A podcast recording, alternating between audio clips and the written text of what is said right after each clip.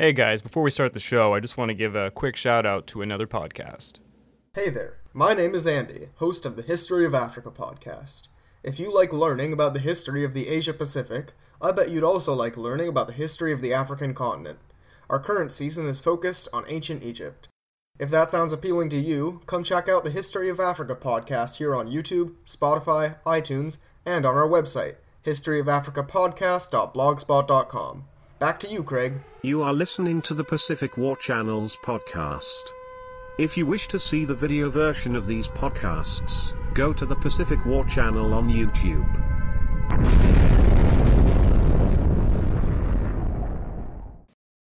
Well, hello there. Welcome to the Pacific War Channel, the channel where we cover the history of the Asia Pacific War of 1937 to 1945 and all the major events that led up to it. And unfortunately, we are using Zoom today because the COVID measurements in the province we live in in Canada have become very strict. Yeah, not like you guys were paying to see my face anyways, so glad to be here, but you're going to deal with my voice for today. So, for audio listeners who uh, I'm actually above a thousand downloads on Podbean, I don't know if that's good or not, but uh, there are audio listeners. Uh, sorry if the quality is less than usual. Uh, for those who watch on YouTube, I'm going to put up some random paintings and pictures to entertain you as we do this for once. So there is a bonus, and uh, you get to look at my parrot in the background. Uh, she is as notorious as ever, waving around. And uh, this episode is going to be a discussion about an episode I made uh, not too long ago on the Meiji restoration. Meiji, not Meiji, which I'm going to get a lot of flack for for a few weeks, I'm sure. Already seen some comments. Yeah, well, we all know you're famous for your pronunciation, so uh, Yeah, uh, that ought to go really well. uh, but little, little I wouldn't do any better, so.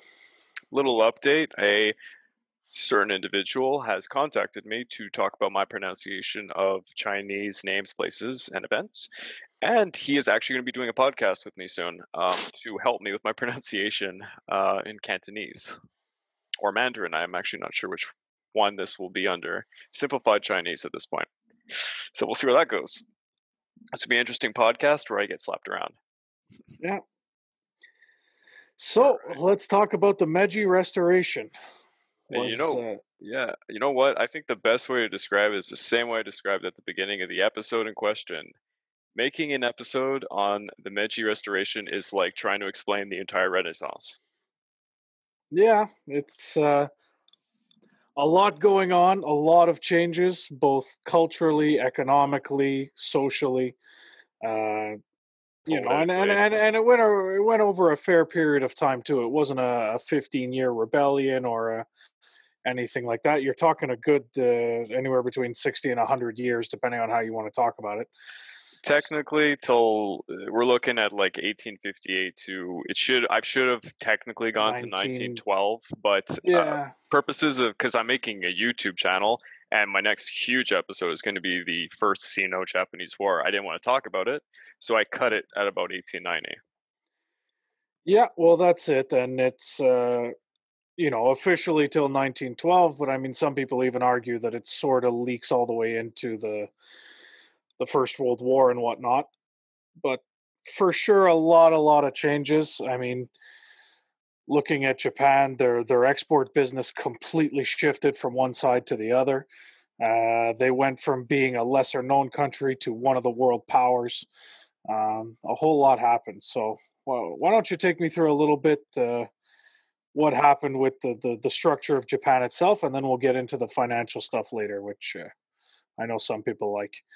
Yeah, uh, so like most episodes, I'll uh, try to brutally summarize it. So the episode even before I did the uh, the Meiji Restoration was the opening of Japan because Japan had gone through 214 years of very hardcore isolation, the Sakoku period. Uh, this didn't mean that they didn't uh, have some small trade. They did trade with like the Dutch, for instance, uh, but it was very, very limited. And of course, they trade with China. Needless to say, when good old, you know, Uncle America came to burst open the door, uh, Japan was quite unprepared. Um, there's a lot of debate at the time. They uh, some people wanted to fight the Western barbarians, as they called them. Some people just wanted to sign the treaties that were being you know put before them. They said, okay, we don't have any chances of survival. We just need to go along with this and try to work our way up. So that became a very short period called the Bakumatsu period. Uh, it's a lot of we- yeah, a lot of Westerners are coming in the country. They're completely disrupting Japanese society because they're trying to trade, and they're trading all over the place. So Japan wasn't centralized very well, and a lot of regions were just basically independently doing things with these Western nations. Uh, for instance, Satsuma clan literally attacked the British.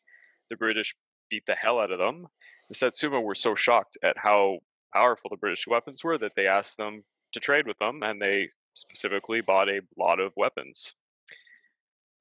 Then uh, we had two factions come about. There was a pro shogunate faction because the shogun was the ruler of Edo, Japan, which was the Tokugawa family at this period. And there was an anti shogunate faction. So basically, the anti shogunate faction wanted to dissolve the shogun because obviously he was the big head cheese of everything. So get rid of the shogun, they said, let's put the emperor back in charge like the old days, and um, let's uh, expel the barbarians. Originally, this is what they said. The shogunate faction said, uh, we need to sign these treaties. Uh, we need to work with the Westerners because it's in our best interest for survival. Interestingly, the shogunate faction would uh, fight a war, a civil war called the Boshin War. They lost. The anti-shogunate faction, which was mostly Satsuma Choshu Tosa domain, got the emperor at the time to come on board with them. They became an imperial force and they just destroyed Tokugawa Yoshinobu. Needless to say, their original idea of expelling the barbarians was completely tossed out after the war. It was completely, it was ridiculous. Eh, they couldn't possibly do it. They had no means to. So uh, what happened was they ushered in the Meiji era. Meiji area. I said Meiji. Oh my god, the Meiji era with Emperor Meiji at the throne. And uh, the point of the episode was to just show all the shifts they had to do because they were looking at the world and they saw that they were extremely um, unprepared with. They had no modern military. Uh, they had no modern institutions. Everything was inadequate, basically, from their point of view. And the only way to survive what they saw as a threat of war from Western nations or to be colonized, because we're looking at China at the same time, and China's going through two opium wars. And it, it, from the most part, it looks like China has just been completely, utterly destroyed, has been colonized. Japanese are terrified. So they say, we need to become exactly what these people are that are colonizing everyone they send out a mission, the Iwakura mission, to go look at all the countries in the world, the most powerful, and they want to copy their educational institutions, political, military, etc. Take the best from every single place that has the best, and they do it.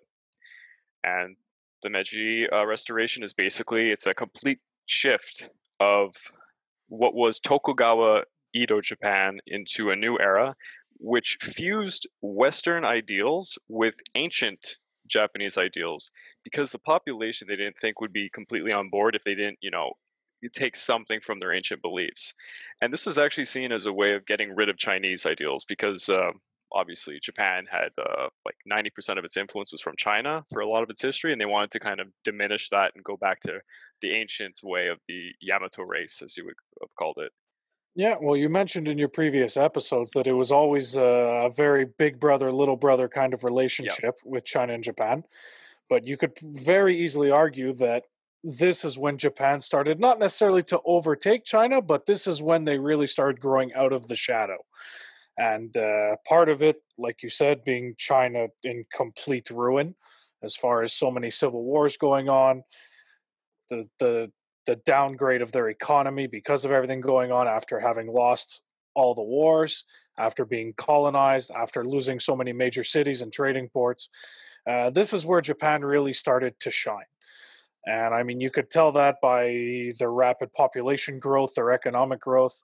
Like you said, they went to to modernize a lot of things, going more for Western and European standards and ideals on that.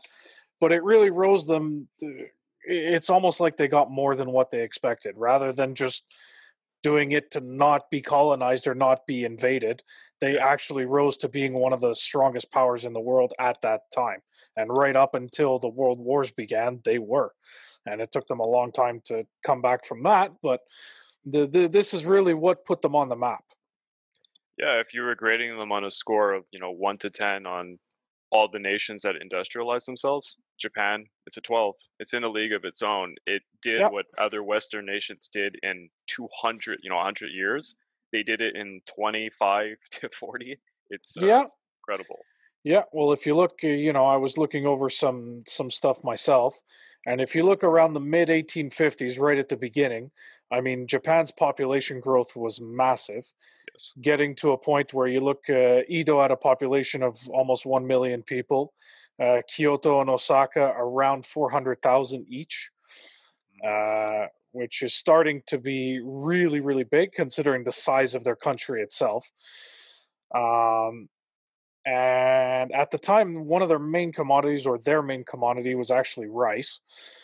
Uh, and what's what what was nice and how that made their economy go around not only obviously is it a consumable commodity which helps a lot when you have rapid population growth because like we saw in china food is a very very large concern Yep. when you have such fast population growth so rice was a good answer to that and that's why most of the local farmers actually paid their taxes in the form of rice at the time uh, the daimyos would take anywhere what i think you reported 40 to 60 percent of their crop growth every year was paid to tax uh, which was a fair chunk and some farmers suffered for it But at the. Yeah. But at the same time they're living off the land and it got to a point that daimyos i think got a little bit greedy with this because they were even making uh, i'm trying to remember what they called them exactly but in Oh. essence uh, they, they were selling contracts for rice that had not yet been harvested to try and raise more money for the capitals in the state uh, and for those of you who follow modern finances this is actually you could argue it's one of the first times where you'd see something similar to a futures contract or a futures trade. Yeah. Where they were basically buying and selling rice that hadn't grown or hadn't been harvested yet. Which, to, which is a really interesting concept when you look at modern economics. just to explain to the audience, because this actually is something they should conceive. Uh, in Edo, Japan, rice is actually a currency in a lot of ways, because the daimyos would be paid in koku, which is a um, one person serving of rice for a year. So technically, the daimyos were paid in coinage, mind you, too, but a lot of the daimyos were being paid in koku, which they paid to their samurais. So there would be a tier list of high-ranking to low-ranking samurais within their han domains, and then they would allocate the funds, you know, depending on the rank of the family. There's a very strict caste system. So rice is like it's it was unbelievably important to the economy. And uh, got pretty messed up during the Meiji era. Um, Yeah, yeah, but that's but that's when they shifted so much to textiles, and we'll get into that a little bit later. But uh, bring us through the the, the mid 1800s to kind of your ending point there, and we'll get into some uh, textiles. it's so it's so hard to try and summarize this in a chronological order but uh, i had originally said that there was a civil war the civil war as you would imagine thinking of edo japan was fought among samurai uh, you know like the shinsengumi legendary mercenary force under the tokugawa shogunate fought, fighting against satsuma's uh, samurai force uh, led by saigo takamori the most the last samurai actually most famous probably in the world so um, when they won the boshin war um, there was a charter oath that was raised to uh, Emperor Meiji, and he, of course, you know, acknowledged the charter oath. And a part of this meant that they needed to modernize the army. And a modern army, as you would see in any Western uh, force, would be conscription. You know, it's commoners picking up guns, right? Uh, this is unheard of in Japanese society. You trained as a samurai, and the peasants were you know, actually treated terribly, and you could kill them if they disrespected you, but you were the guys who had the weapons. They abolished uh, what was the caste system, which was called Shono Kosho, and I actually have everything written here. Uh, Shino Kosho, I already mispronounced it. Shino Kosho was a caste system. She was the warrior caste. No was the farming peasants class. Ko, craftsmen and artisans, and Sho was the merchant class. And uh, funny thing, merchant class was the lowest in uh, the official class system. There was actually um, untouchables, like you would see in India, and these were leather tanners and such. So um, when they abandoned this caste system, that meant that uh, everybody was a commoner, you know, you could uh, look towards your own future, uh, do any type of work you want. You weren't in the rigid feudal system where you know it was uh, your dad was a samurai, you were a samurai. Uh, but this also meant the end of the samurai, and it was the end of daimyos. Uh, daimyos became governors, hans became prefectures, and the farmers ended up in a peculiar situation. Uh, they now owed taxes to the government, and the taxes were half their crops, and the other half was basically going to the governors. And a lot of these farmers were tenants, so they didn't own their property. So these farmers couldn't really survive. It was awful. It's a, a terrible growth spurt for a while, and it didn't get fixed for quite. It, it took a long time to fix the farming situation. I'll say that much. Yeah, well, I think that's what led to a lot of the production shift in Japan. Now, when you're talking about this change in in general rankings, where the daimyos became governors and all this stuff, uh, did they still more or less keep the the the pecking order the same, or did some people kind of get flip flopped around as far as their general importance in the society? So all the former daimyos, almost all of them, just became governors of the prefecture, which was already their han. So um, in Edo, Japan, all of the different provinces were called hans, but now there was a newly established prefecture. It didn't really change much of the border lines or anything, but it was just uh, a way for them to kind of legitimize this new central government. So the daimyos, this is where it gets interesting. Remember, they just fought a civil war, and the southern clans of Satsuma, Choshu, and Tosho were the winners. The northern clans had allied themselves to the shogunate and lost. Uh, you would think they would penalize and hurt all these people who lost the war. They didn't. Um, Really? em- yeah, yeah. The emperor and a lot of them, even the victors, said, uh, you know, this is a terrible war, but we there was a goodwill, and they let everyone have positions. A lot of the people who lost the war ended up in high-ranking positions, surprisingly, and um, yeah, everyone got a piece of the pie if you were already a, a big cheese. I mean, I, I'm I'm sure some people lost out, but uh, for for the better part, they kind of describe it as they just moved on to government positions. A lot of a lot of the talk is if you were a samurai, you would probably become a, a high-ranking officer in the military, or you know, you would do certain things. Become a businessman. Some of them. Really? That's definitely a a switch though, because back then I think you you were describing that you were more born into a, a Yeah. samurai's lifestyle. Yeah, absolutely. So were. basically, you were born and bred to only do that, and to have to switch to a different kind of different kind of occupation must have been a bit tough for them. and this is where we're going to get to the second war that occurred. Um, the abolishment of the samurai class had devastating effects on society, as you would imagine. A lot of samurai could not uh, cut it out in this new world. They some you know a lot, a lot of samurai ended up joining the military. They joined institutions like politics, education, being Right. a merchant, even though that was seen as really disgraceful in Edo times. But of course, we had a lot of samurai who simply couldn't do anything. They became unemployed and disaffected, disenfranchised. It was terrible. And someone took notice of this, and his name was Saigo Takamori, the great victor who led Satsuma clan, the largest clan arguably during the Boshin War. Uh, s- do I have a picture? Uh, I don't even. Well, anyways, uh, anyone can look up uh, Saigo Takamori. Um, if you watch The Last Samurai, Ken Watanabe's character is based off him loose, loosely. It's not very accurate that film.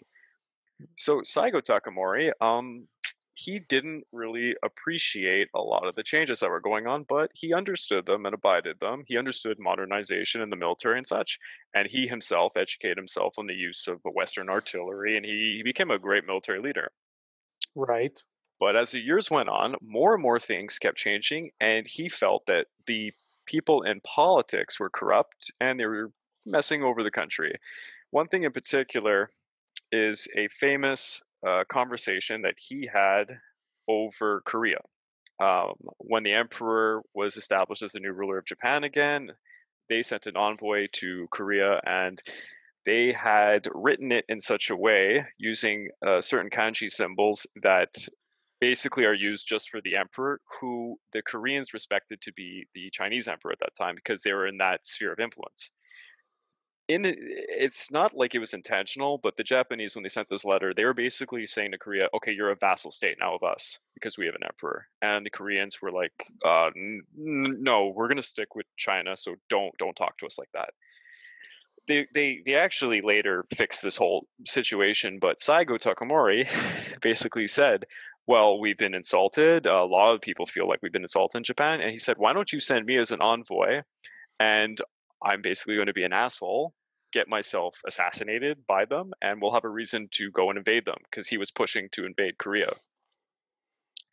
The reasons why he would want to do this probably as a lot of scholars would say, is because he saw so many disenfranchised samurai in his country. He's like, why don't we just take all the guys who are unemployed and stuff, bring them to Korea, and they'll just rule it like a feudal state because they understand that system and they aren't adapting to the new one, right? Actually, kind of smart. Uh, Other than uh, the yeah. getting himself killed part, like an idiot. Oh, he wanted to. He he was he just said he he actually it's in writing. He's like, I'm just gonna act like a complete. Uh, he said, I'm not gonna be a good envoy, like the other person who should be sent, and they'll probably kill me. And he, they said, there you go. Uh, they said no. They said we're you know we're modernizing the country. We po- we can't possibly do an expedition to attack a country like Korea. And uh, this basically was the last straw for Saigo Takamori. You know, the first one was he was a great victor of this war. They threw out the Sonno Joi movement, which uh, was expelling the barbarians. That was the first notch that hurt him. They messed over the samurai class. That really bothered him. So after he was told no to the expedition to Korea, he retired. He he resigned from his government position, which was a great one. He was known as one of the three great like nobles of Japan, and he went back to his uh, Han of Satsuma, where he formed an academy for military training. Uh, very modern, and he took in ex samurai, as you would imagine, those who couldn't find work.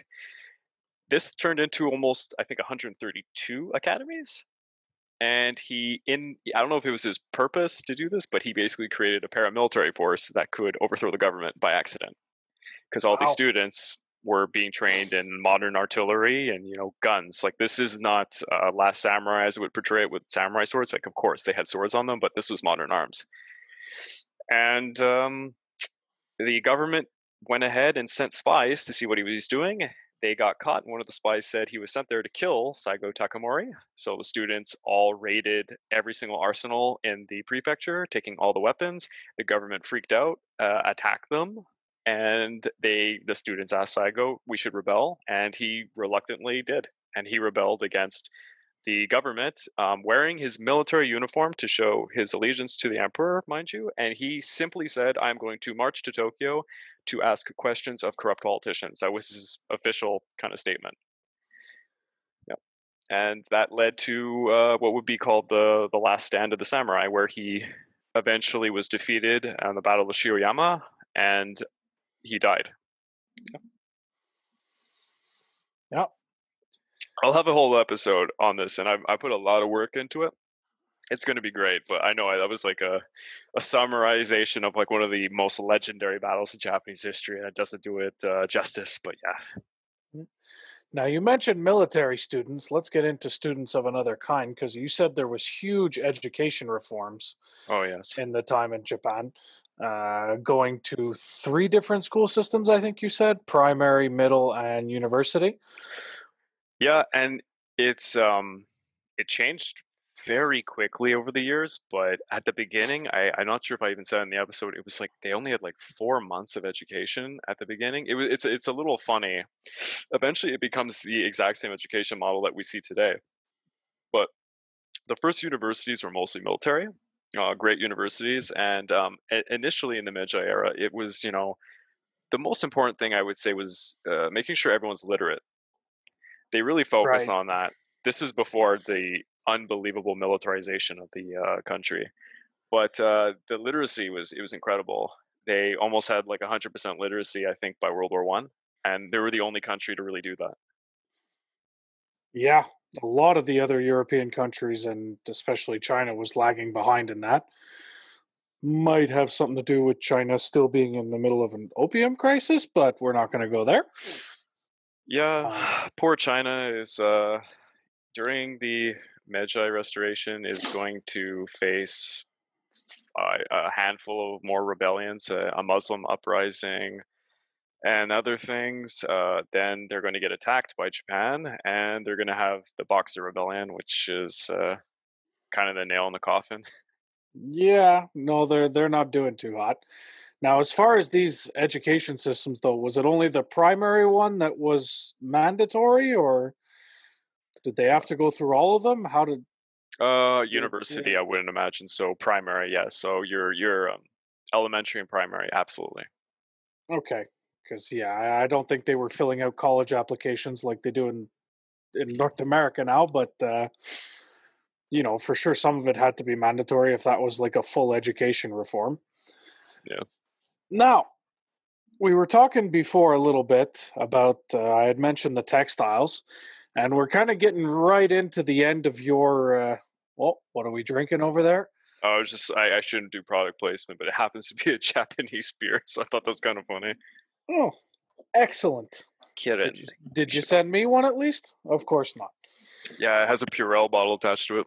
Yeah, excellent.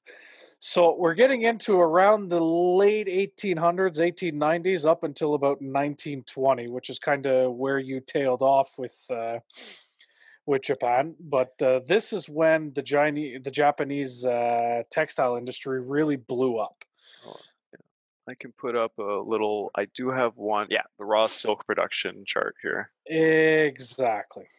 And so that's a perfect chart to show you how much it grew in the space of basically the Meiji Restoration, so 50 or 60 years. Uh, their production went up almost 12 fold, which is absolutely ridiculous. A big part of this is not just due to the population growth, it's the fact that they were shying away from the rice production because it was crushing most of the farmers and they were going more towards handmade production.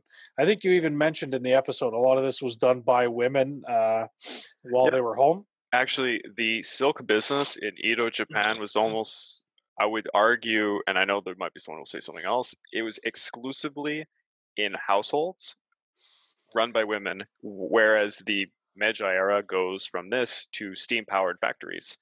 So you can imagine you're looking at the numbers and you see, okay, this is industrialization. There you go.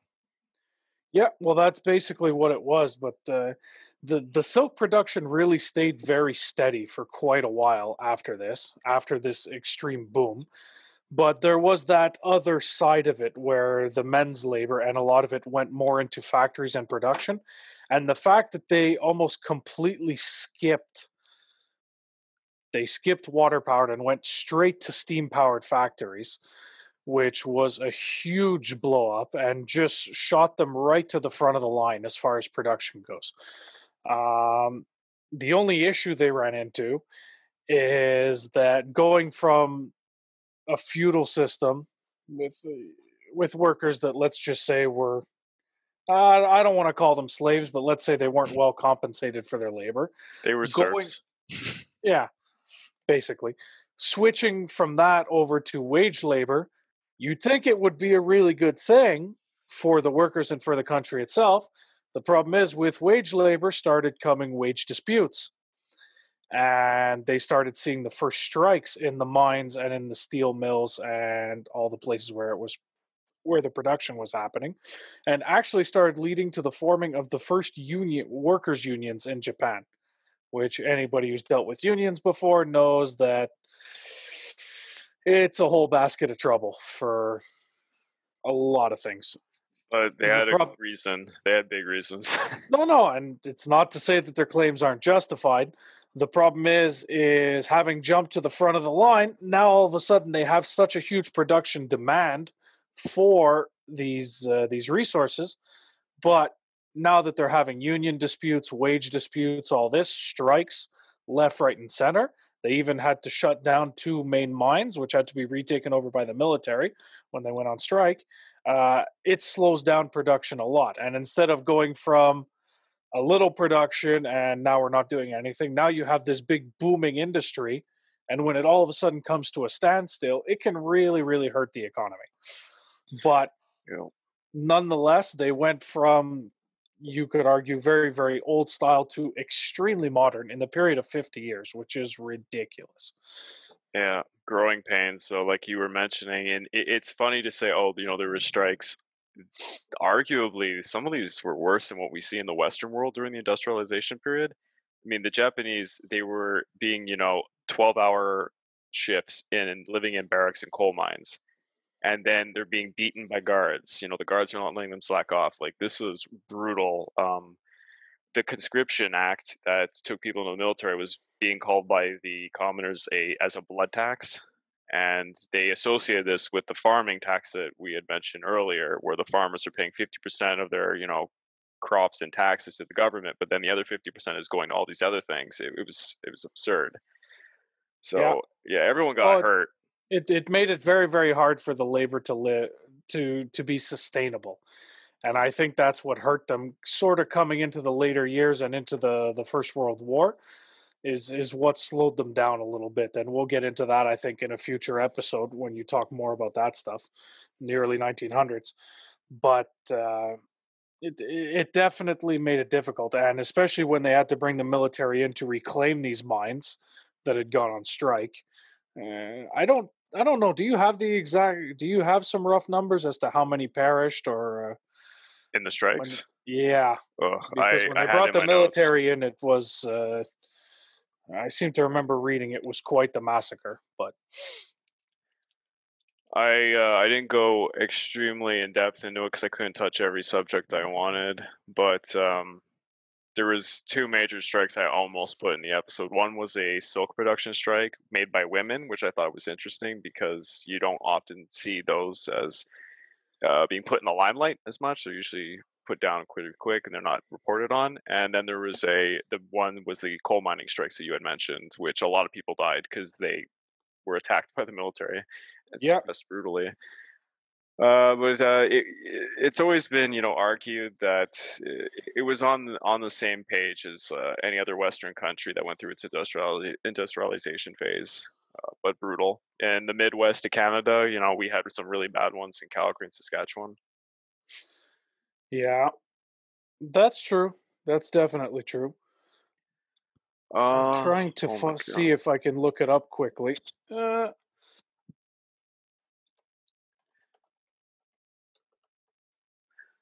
and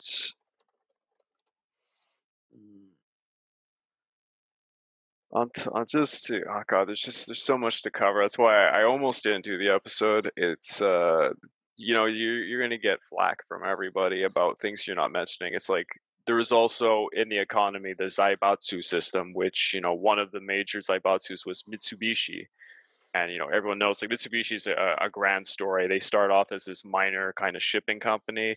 They end up doing odd things. Like I think they even made cans at one point, and then they become you know steam engine powered, and then they make engines, and then the Mitsubishi Zero Fighter is a product of Mitsubishi, and it goes on. Today there's Mitsubishi. You know we still see it. It's it's incredible that it's like such an old story. Yeah, and uh, I could expl- I'll, I'll, explain what I mean by Zaibatsu. So Zaibatsu was a system in which the government wanted to control industry at the beginning of the Meiji Restoration, uh, kind of like a fascist state, mind you. Um, but they quickly saw that in the world of capitalism, it didn't work so well. So they said, okay, we're going to run industry alongside private entrepreneurs and together we'll make corporations and we'll you know there's regulation in there from the government but they really wanted the capitalists to do what they had to do in the free market and that was the zaibatsu system. And a corporation like i mentioned was mitsubishi was a big one that came about but there was tons of others and it really flourished. When japan opened its doors to to capitalism honestly like it, it was incredible. The uh, the steamships that came out that came out of it, like the numbers. I think I do have a chart that shows uh, the size of the Japanese merchant fleet. It's like it's crazy. By 1913, like it's it's enormous. Japan, be, well, obviously became a naval power. It had to. It was an island, but uh, it's owed to capitalism, of course. And uh, it's yeah, yeah, and you see that's what I'm reading now is even though the mines were retaken by the Japanese military, sorry to go back to this, but even though they were retaken by the Japanese military after the strikes in 1907, uh, they were still sort of capricious going into the years forward.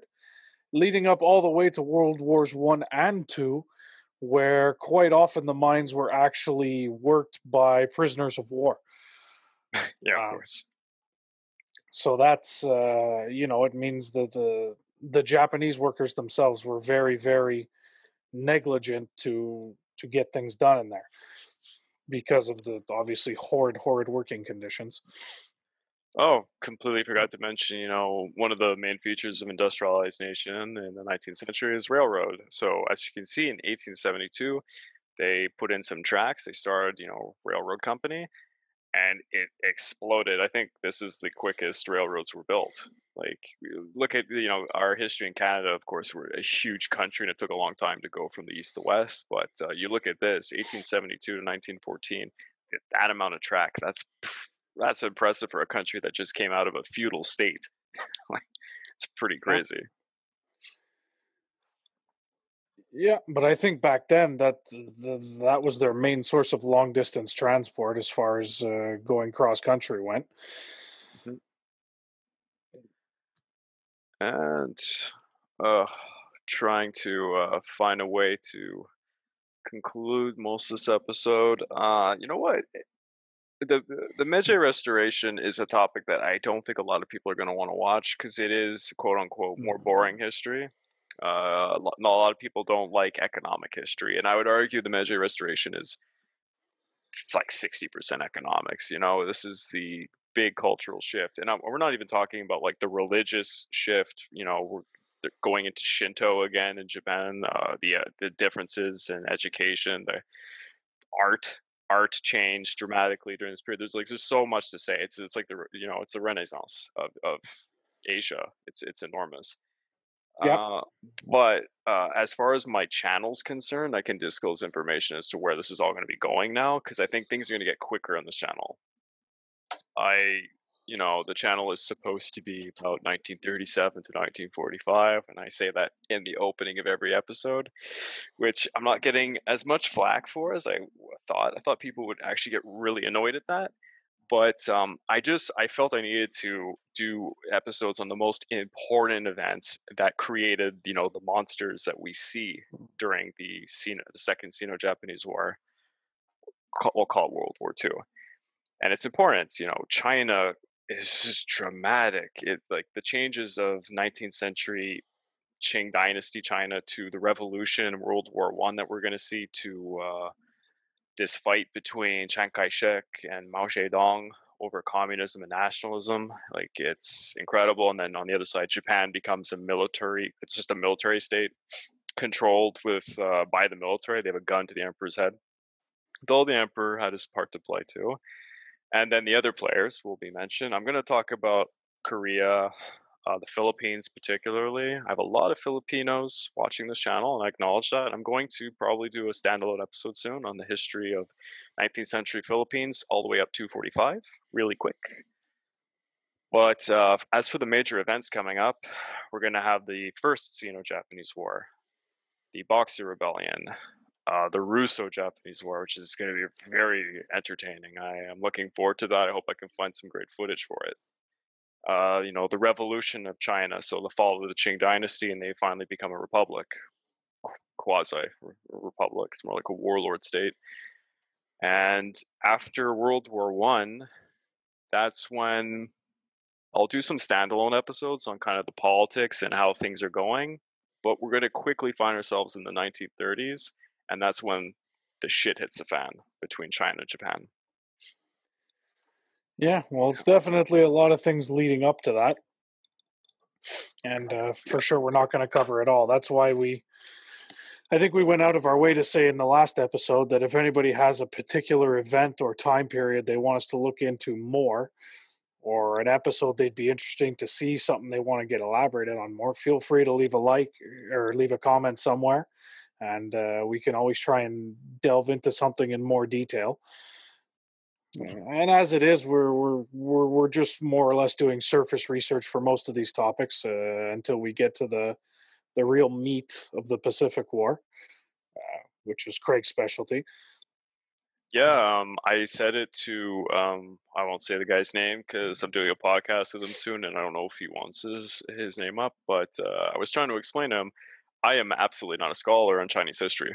I knew as much as you needed to know for Japanese history because I took a lot of specialized Japanese history classes. You know, just the history of Japan in general, Edo, and then I took very specialized classes in the Pacific War. That's what I know the most of.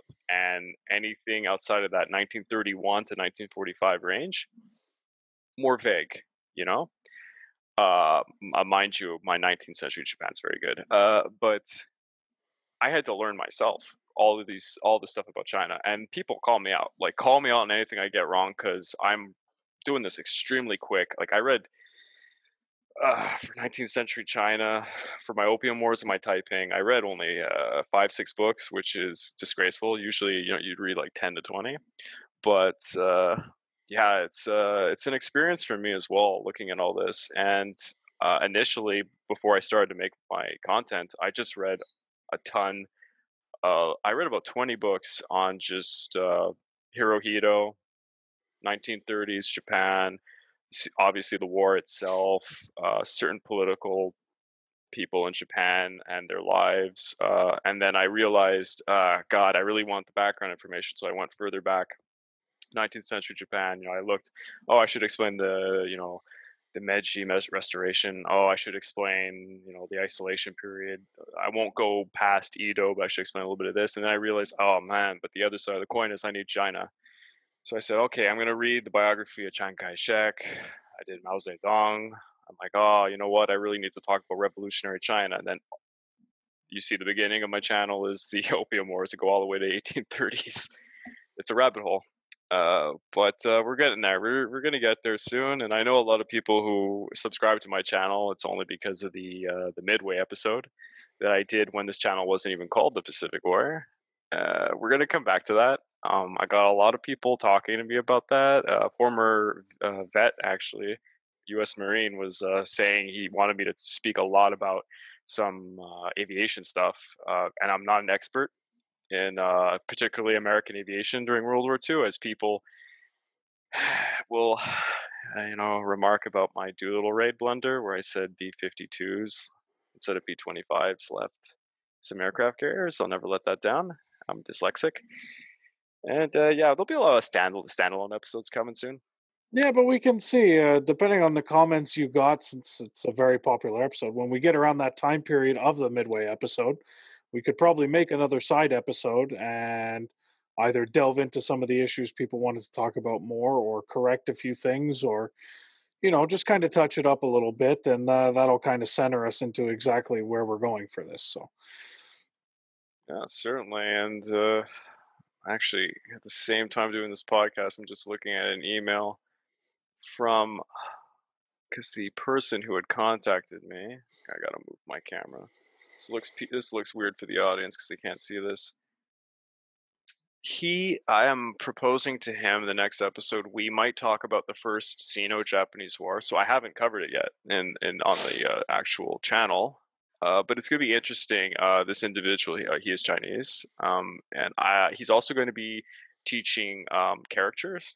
So the explanation of how the kanji works and everything, which is going to be very cool, because I am definitely not an expert on that. very li- very limited experience, and the experience I have is only Japanese. Uh, it's certainly not in Mandarin or Cantonese.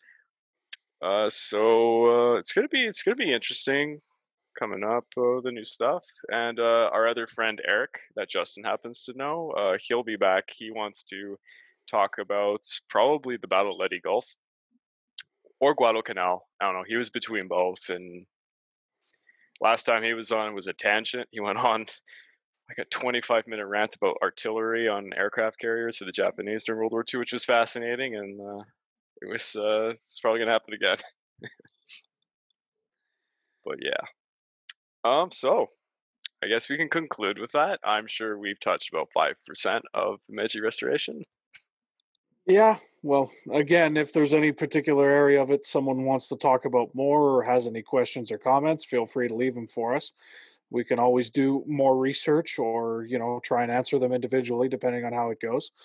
Yeah, if So you we're all we're also getting accustomed to our new setup, having to do this via distance right now. So it's uh, yeah it's a little harder for us. Please bear with us, and uh, we'll we'll try to get the setup a little more professional and rolling better uh, in future videos. It's really fun to go from my actual job where I spend 50% of my time on Zoom meetings to a Zoom call for this podcast, not using my grand studio, which is a laundry room. No one, no one seems to have ever made a remark that my laundry machines are like what's being covered to the right. I wasn't gonna say anything, but I guess the cat's out of the bag now. Well, interestingly enough, I'll just say this before we leave. I had two comments about my studio, and the only things that they remarked about was uh, the the map on the back of my wall is it's glossed, so the light rebel re- rebounds right off it, and it's actually really annoying. I never thought about it, so uh, I need to uh, do something about the lighting. But everything else seemed to be cool, and some guy liked the swords. Like no one, no one mentions the fact that I have a real, ch- authentic Chinese sword from World War One. Like I, I don't just put that on the table like you know. Anyways, I Well, like it's it. not like they can inspect it and authenticate it uh, Oh, they'll find out it's a fake on a YouTube sure. channel, Craig. I, I suspect it's a fake. Yeah, if anybody wants to donate to the channel so we can have the sword brought into Pawn Stars and authenticated, feel free to do that. We're, Most I we're can gonna, do is five, five we're, bucks. we're, we're gonna set up a GoFundMe so Chumlee can come and uh, authenticate Craig's sword. Nice. This, is- this, this is going to be the next project for the Pacific War Channel. Uh, and to conclude, um, my God, because I'm so far ahead of what the episodes are going to look like. Uh, the next episode people will see is going to be the Boshin War. And get ready for a lot of cinema use because I like to use movies, and I found a very, I found two great movies to take footage from for this one. Japanese made. Yep. Excellent. Can't wait to see it. Thank you, Justin, for being the economics expert. I don't know about expert, but uh, we'll, we'll we'll say I had a few things to say. But uh, glad to be here as always. Hopefully, uh, we can get into a few more things in the next episode. All right, so I'm gonna zoom in on my parrot. So this has been the Pacific War Channel, and if you don't like and subscribe, my my little friend here will. She she just she won't get fancy treats. She she likes cashews, and they're quite expensive. So so please hit that subscribe button, like, and leave a comment on how much you love and adore my bird. This has been the Pacific War Channel. Over and out. Thanks, guys.